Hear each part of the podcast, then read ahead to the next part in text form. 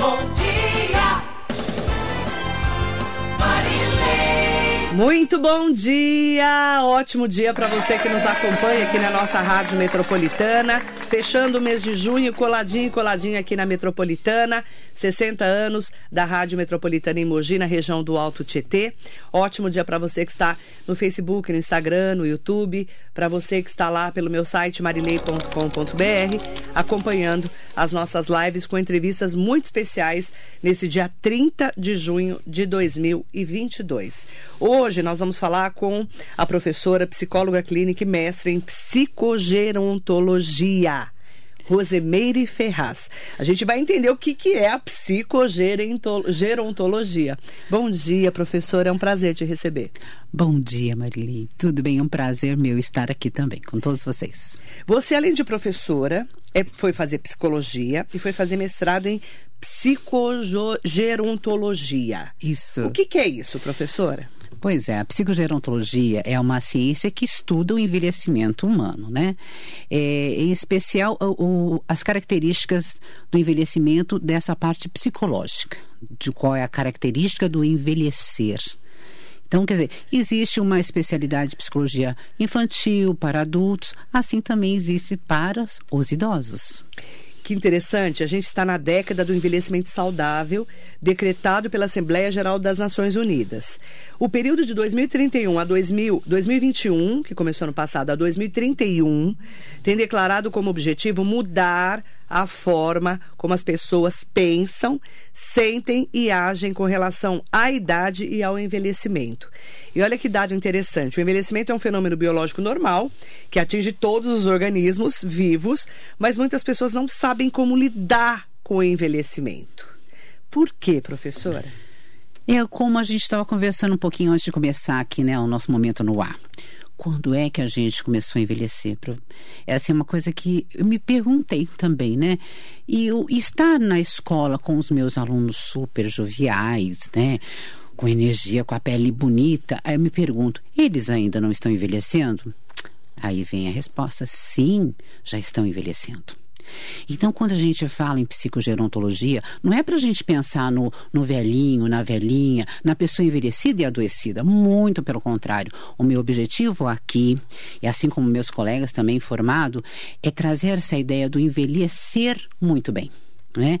A gente chama do momento do adoecer, né? E também é, o envelhecer com o adoecer. E é um processo também, né? Esse momento que a gente vai envelhecendo. Mas se você começa a sua vida, a sua juventude, já pensando no seu envelhecimento, que é o que as mães e os pais já fazem com os seus filhinhos, quando os alimentam maçãs, com peras, com alimentos adequados, né? de preferência que tire os refrigerantes. Aí você vai vendo que essa pessoa vai ter um fígado bom, um pâncreas saudável, vai evitar que tenha diabetes, e isso produz o um envelhecimento saudável. Então, assim, que momento que a gente tem que dar conta que está envelhecendo? Agora. Não importa a idade. Não importa a idade. Eu falo muito que a gente vai envelhecer se tudo correr bem, né, professora? Exato. Se tudo correr bem, vamos envelhecer. Isso. E como lidar com esse envelhecimento para essa mulher do século passado, né? Que você está falando de jovens, né? É interessante porque a minha filha de 16 anos viu uma palestra sua Isso. na ETEC aqui de Mogi e falou: Mãe, você conhece a Rosemeire Ferraz? Ela deu uma palestra tão bacana. E aí foi quando eu fui te procurar nas redes sociais, ela me mandou sua rede social e eu, eu trouxe você aqui porque eu achei muito interessante. Ela com 16 anos gostar do assunto. Exato. Só que, e nós do século passado, Rosemeire? Como é que a gente faz para envelhecer? Pois é, você sabe que hoje de manhã, né? Porque essa história de vir para a Rádio Metropolitana me fez ter sonhos, pensar, né? que, como, como, que vai ai, ser, como né? Vai ser? É. Já sonhava que as pessoas, uns gostaram, outros não gostaram, era o meu sonho. Mas estava eu lá de manhã tomando café e pensando, eu sempre acordo cedo, até porque eu tenho um filho jovem também, de 13 anos. E aí você fala assim: poxa vida, mas eu com 54, eu tenho um filho nessa idade. Aí é a pergunta que você tem. Você teve filho com 50. Com 40. Com 40. Exatamente. Eu tive com 41. É, tá vendo? Eu Olha só, você. isso mesmo. Eu me lembrava, vê se você também se lembra. A minha avó, ela já era avó com 42 anos. Exatamente. Não era isso?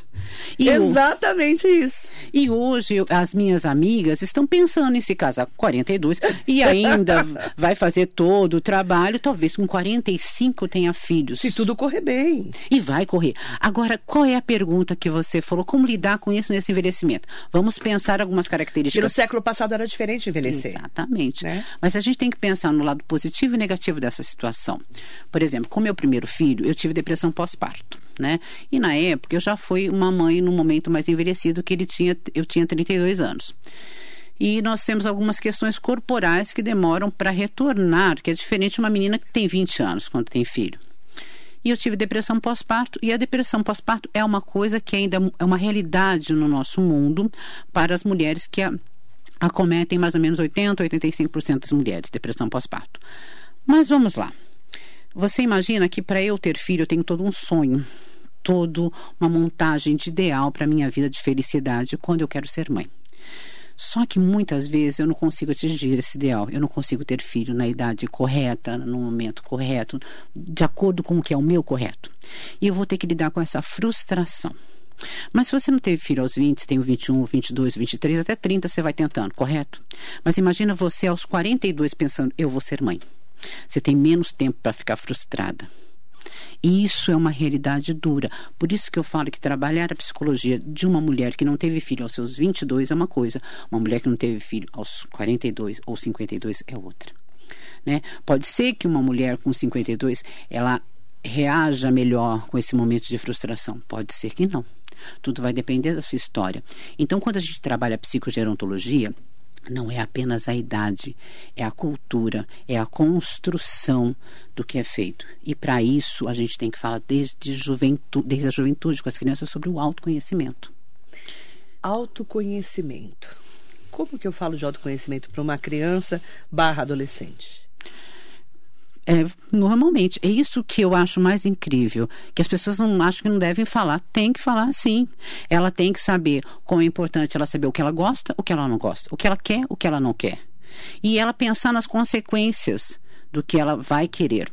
E outra coisa sobre o autoconhecimento, principalmente nesse ambiente familiar que as pessoas escondem algumas coisas assim. Eu, como mãe, estou triste. Eu escondo essa tristeza dos meus filhos. Não, meu filho tem que saber que eu estou triste. E por que eu estou triste? Isso é importante. Essa vivência das emoções dentro da nossa residência, do nosso lar. Então, se você não promove o seu autoconhecimento, seus filhos também não vão promover. Né?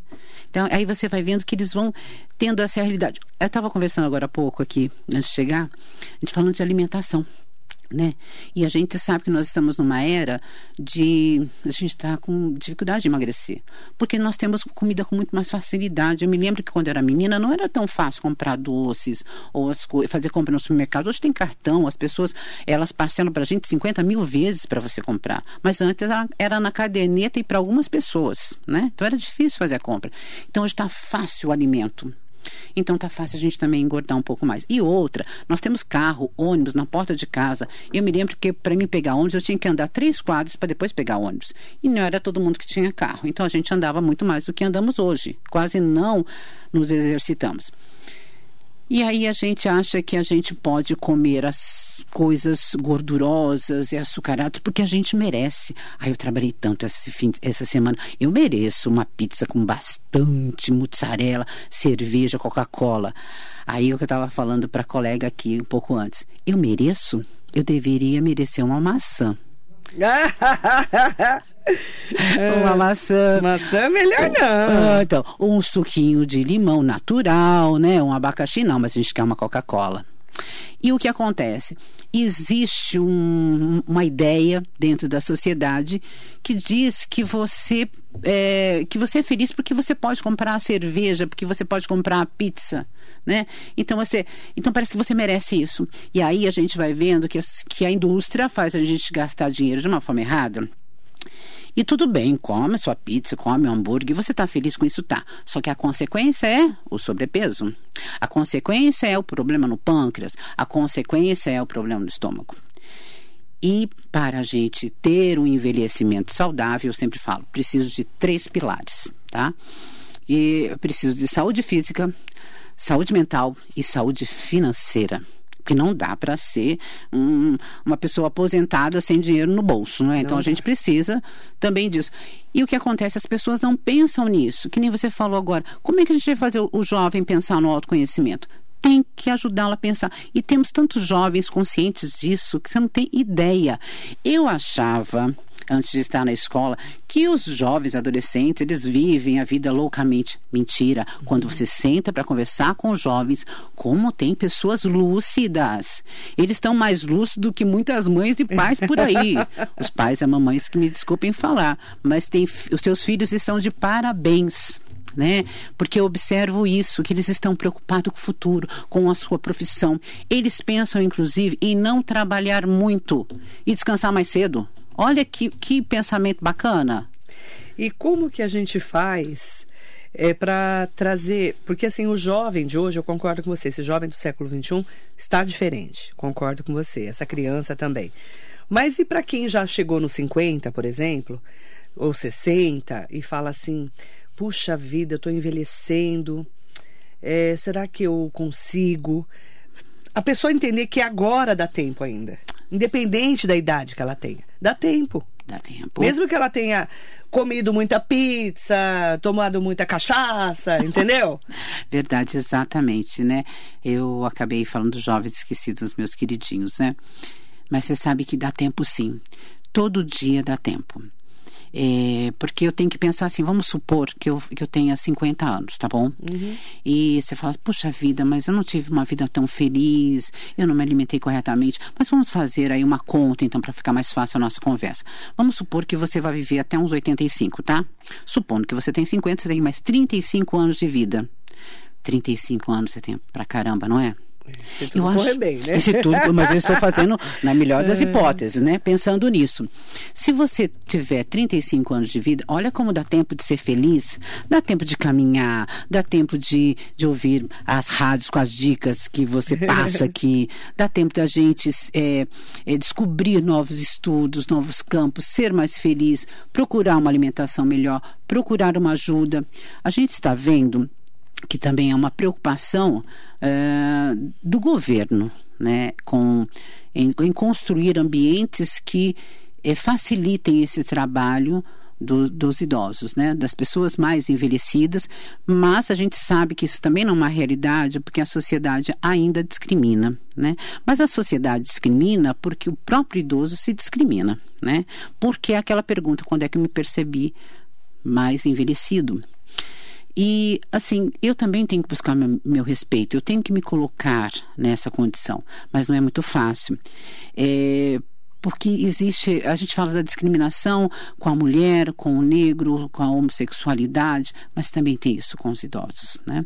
Eu estava fazendo uma pesquisa e a gente observa, né, que tem muita, uh, muita agressão né, muita violência contra as pessoas idosas.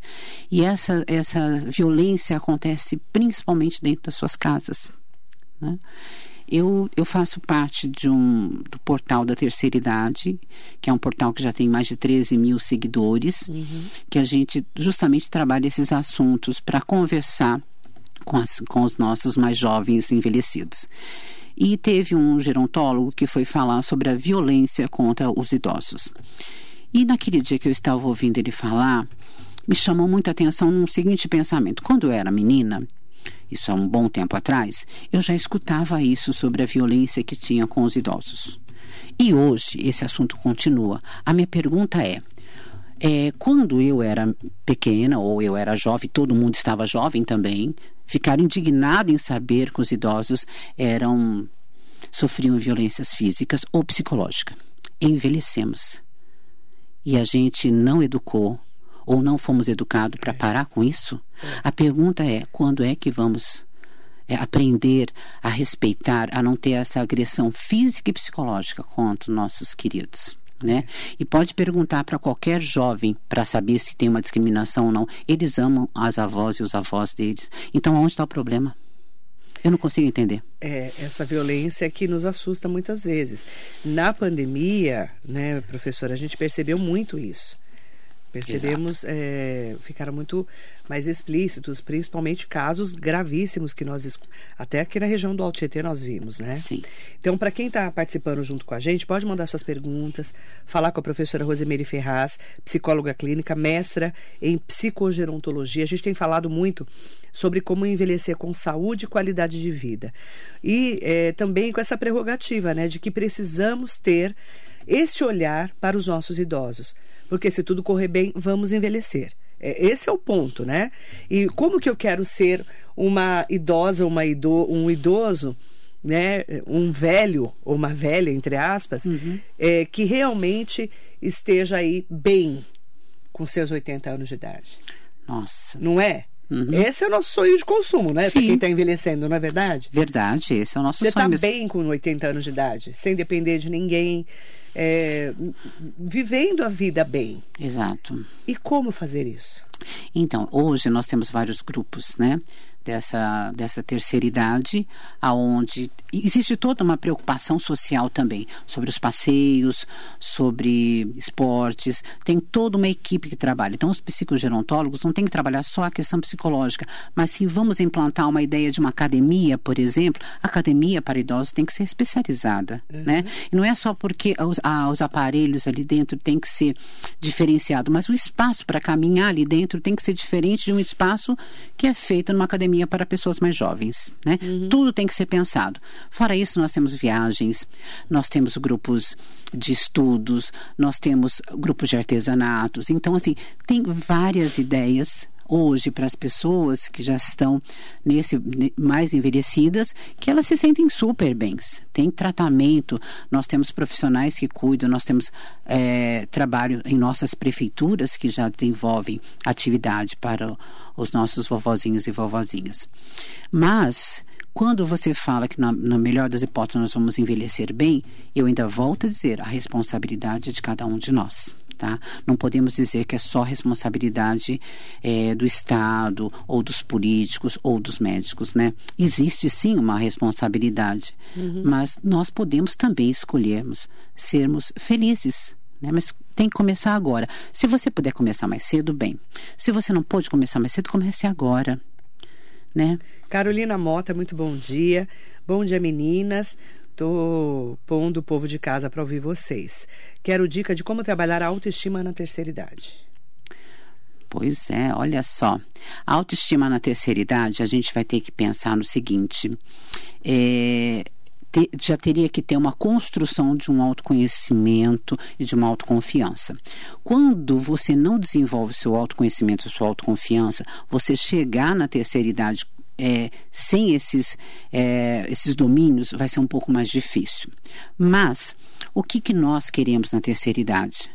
Percebemos que somos amados, percebemos que somos felizes é, e respeitados dentro da nossa casa. Isso é muito importante para aumentar a nossa autoestima. Né? Uma pessoa com mais idade, vamos supor uma pessoa com 70 anos, uma senhora com 50 anos, o que, que amplia a autoestima dela? Quando ela percebe que ela é querida, quando ela é amada e quando ela é respeitada. Com pequenas coisas. Eu vou dar um exemplo, né? Que também tenho idosos da minha família. A gente vai para a cozinha, Marilei, uhum. e vai todo mundo ali ajudar, as mulheres estão trabalhando. Eu sei que aquela minha vovozinha de, de 70 anos, ela já não consegue trabalhar na cozinha como todos nós trabalhamos, mas ela quer estar com a gente. Senão a autoestima dela fica com dificuldade. Então a gente dá cenouras para ela cortar, a gente pergunta a opinião dela, pede para ela experimentar o molho de macarrão, porque a opinião dela tem que ser importante. Uhum. A minha avó, ela fazia pamonha uma pamonha maravilhosa. Hum, Só que a minha avó já tinha uma idade que ela já não conseguia mais ralar os milhos, né, mexer aquilo. Mas o que acontecia?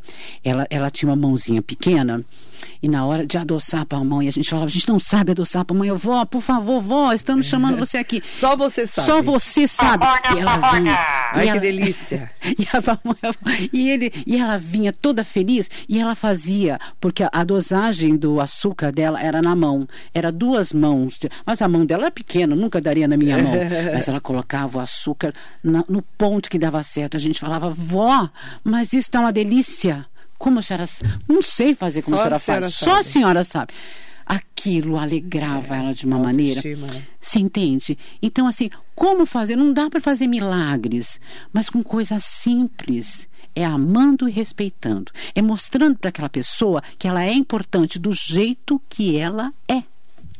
Mandar bom dia para o Paulo Pessoa, bom dia de Itaquaquecetuba, saudações para você. O Nelson Prado Nóbrega, o jacaré da rodovi- rodoviária lá de Arujá. Mandar bom dia para Ana Picone.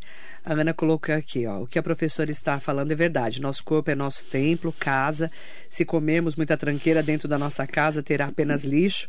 Consecutivamente começa a trazer doenças.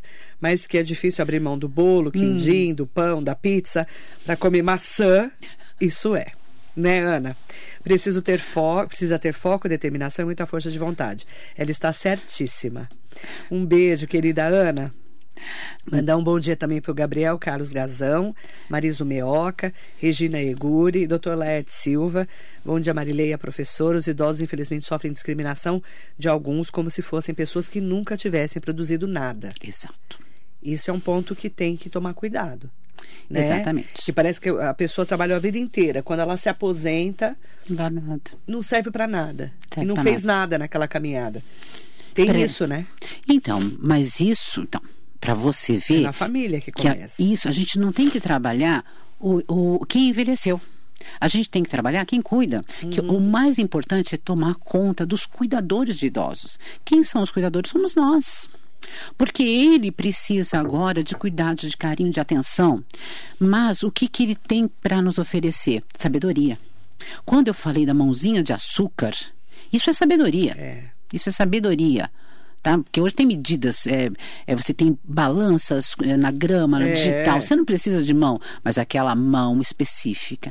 Então o que acontece? É o outro que tem que ver e olhar com delicadeza. Tá?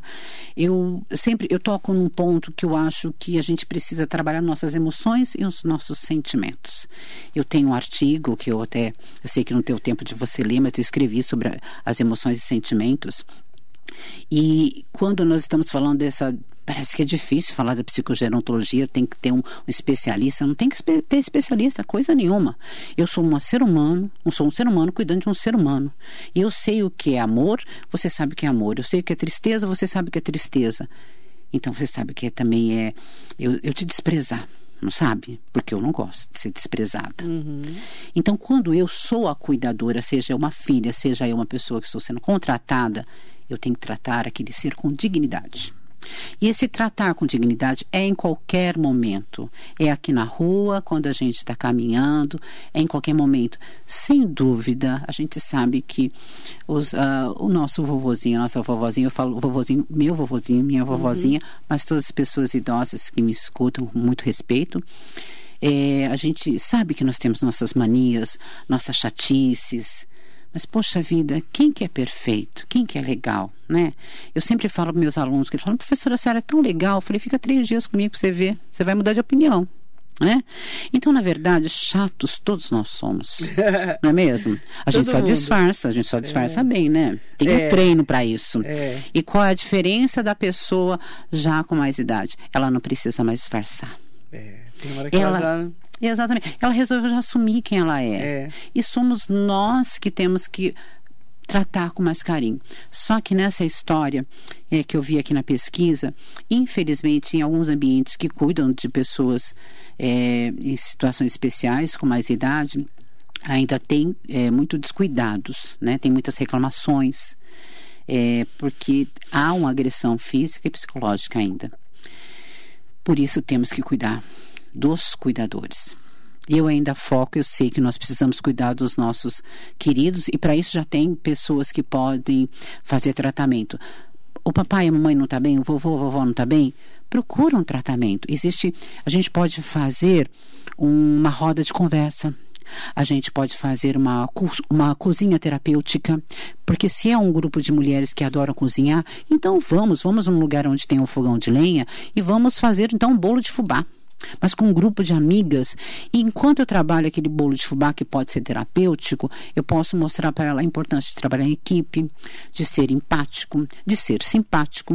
Né? Então, posso trabalhar os conceitos psicológicos fazendo bolo. E o bom é que depois que tudo terminar, a gente come o bolo e passa um café. Uhum. Cida Barbosa, as pessoas pensam que envelhecer fica caduco, mas não tem pessoa que fala como se fosse criança. É, é tem muito essa coisa das pessoas serem caducas, né? Coisa de, de antigamente mesmo Exato. que se falava, né? Maria Inês Soares Costa Neves, minha avó tem, com 92 anos praticava natação e tai chi. Olha. Nos deixou com 108 anos, lúcida e guerreira. Nossa, que exemplo. Maravilhoso. Rosemara Camargo, ótimo dia para você. Andréa Davi, bom dia. Bom dia para professoras. Denúncias de violação de direitos só aumentam, os idosos estão à margem, excluídos. Precisamos de políticas públicas efetivas e trabalhar na proteção para que eles não sejam enganados. Empréstimos consignados Exato. estão judiando demais. Somente os benefícios concedidos após 2018 que estão bloqueados para esses empréstimos. Isso tem que mudar. É, André, você tem toda a razão. E é um perigo, né? Uhum. É, o idoso difícil, ela colocou, foi uma criança difícil, um jovem difícil, um adulto difícil. Isso. Na velhice, isso apenas acentua como a velhice. Exatamente. É verdade. Simples assim, Por isso né? que a gente tem que se cuidar todos os dias, pra gente não ser adulto, um idoso chatíssimo, né? Só chato normal. É, né? normal, dentro do normal, limite. dentro do limite. Fafá Maria de Fátima Amorim. É, bom dia, Marilei. É, essa moça, estou adorando a entrevista e aprendendo. Que é o mais legal de tudo, né? Aprender todos os dias, não é? Verdade. E você sabe o que, que é gostoso? É, quando eu fui estudar psicogerontologia, Falei, que delícia, né? E eu fiz um comentário com o um professor que me xingou. Eu vou dividir esse, esse momento errado com vocês, ele né? Ele te xingou? Ele me xingou, vou contar para vocês. Adoro. Adorei. Porque assim, eu, ele colocou uma foto de uma pessoa idosa, assim, bem é, nua, né? Um desenho, né? E era um senhor, né? Aquela barriga caída, sem cabelo, orelha grande. Ele pergunta para a sala: o que vocês estão vendo? Eu olhei, olhei, falei, um homem feio. Nossa. Ele falou assim: não fale assim, Rosimeire. Uhum. Ele, você tem que aprender. Se você vai trabalhar com isso, você tem que ver que é bonito. Eu falei, bonito é o Thor, professor. Aí ele falou assim: o Thor ó, é bonito. Ai, gente. como é lindo que aquele Thor moço. Lindo. Aí ele falou: não, você tem que mudar, porque existe beleza. Mas depois desse momento que ele falou isso para mim, eu vi que ele estava certo. Eu é quem via de forma errada. Porque, assim, a beleza de uma pessoa idosa é diferente de uma pessoa jovem. É. Gente, eu tenho tanta saudade do meu corpo de 20 anos. É. Mas, assim, essa pessoa de 54 que eu sou hoje, eu tenho as minhas belezas. E é aí que eu, eu acho que meu professor acertou em me dar um puxão de orelha. Qual é a beleza? Se eu vou trabalhar com envelhecimento, eu tenho que enxergar essa beleza. E é esta beleza que ninguém enxerga quando você disse assim: ele envelheceu, aposentou. Parece que esqueceu. Por quê? Porque nós somos uma pessoa que levamos apenas em consideração o que os nossos olhos veem. É.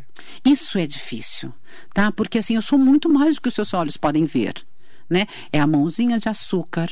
Agora, esse esse abuso que faz dos consignados que o colega falou aí, nossa, isso é uma coisa horrível. Como é. abusam, né, dos nossos dos nossos idosos. Por quê? Porque eles querem acreditar que as pessoas os respeitam. É isso mesmo. Não é? É verdade. Heloísa Moreira, é, fui cuidadora. Olha. Parei no tempo certo, tem que ter muita paciência. Sim. Tem que ter muita paciência principalmente se é um idoso acamado, uhum. né, aquela pessoa já com limitações Sim. e, e saber realmente, né, que você tem que ter paciência redobrada para cuidar de um idoso, principalmente se ele já estiver doente. E, e outra coisa, viu, é acamado e tiver Alzheimer. Nossa, é muito difícil, Aí né? é muito difícil. Porque a pessoa grita com você, você, você coloca roupa, ela fala, você está me batendo. É. E ela, ela, fica preocupada com o que os vizinhos estão ouvindo, é. né? Ou às vezes a pessoa fica no portão e fala assim, eu estou trancada aqui, porque esqueceu que não está trancada. Tem alguém ali. Mas quem passa na rua faz um julgamento, às vezes a polícia aparece lá. Então, tem que ter paciência, tem. Por isso, eu acho muito importante a gente ter cursos para cuidadores de idosos. Né? É, por exemplo, assim, eu acho, né, que eu estava comentando sobre, eu gosto muito de falar como exemplo para mulheres sobre a gente ter um corpo perfeito, linda, maravilhosa, emagrecida, que é o que todo mundo fala. Mas como é difícil ser isso e quanto fazem da gente ser infeliz, né? É, eu falei, a gente não tem que ser magra, a gente tem que ser feliz. Se nós tivéssemos um grupo de mulheres que caminhassem e ao sol para ter produção de serotonina, se você está magra ou não está, o importante é você estar forte. E outra coisa que eu queria comentar, que eu acho muito importante, é sobre a depressão. Né? Que falam da depressão na terceira idade. Uhum. Só que para a, a produção de serotonina, é, a gente precisa tomar sol, a gente precisa de alimentos adequados. Se for o caso, a gente precisa de remédio. Só que tem uma coisa, Marili, que as pessoas não sabem. Se é, eu tive depressão, por exemplo, quando eu tive depressão pós-parto, e as pessoas que já tiveram depressão, infelizmente nós temos um déficit na produção de serotonina. Eu percebi isso comigo mesma. Se vocês tiverem um, um relato, depois me conta, vai ser bacana. Então, há momentos, passados já 30 anos, às vezes eu percebo quando o dia está muito acinzentado, três, três dias nublado, é, dias frios, eu percebo que eu já vou perdendo um pouco a esperança e eu vou apresentando sintomas de depressão.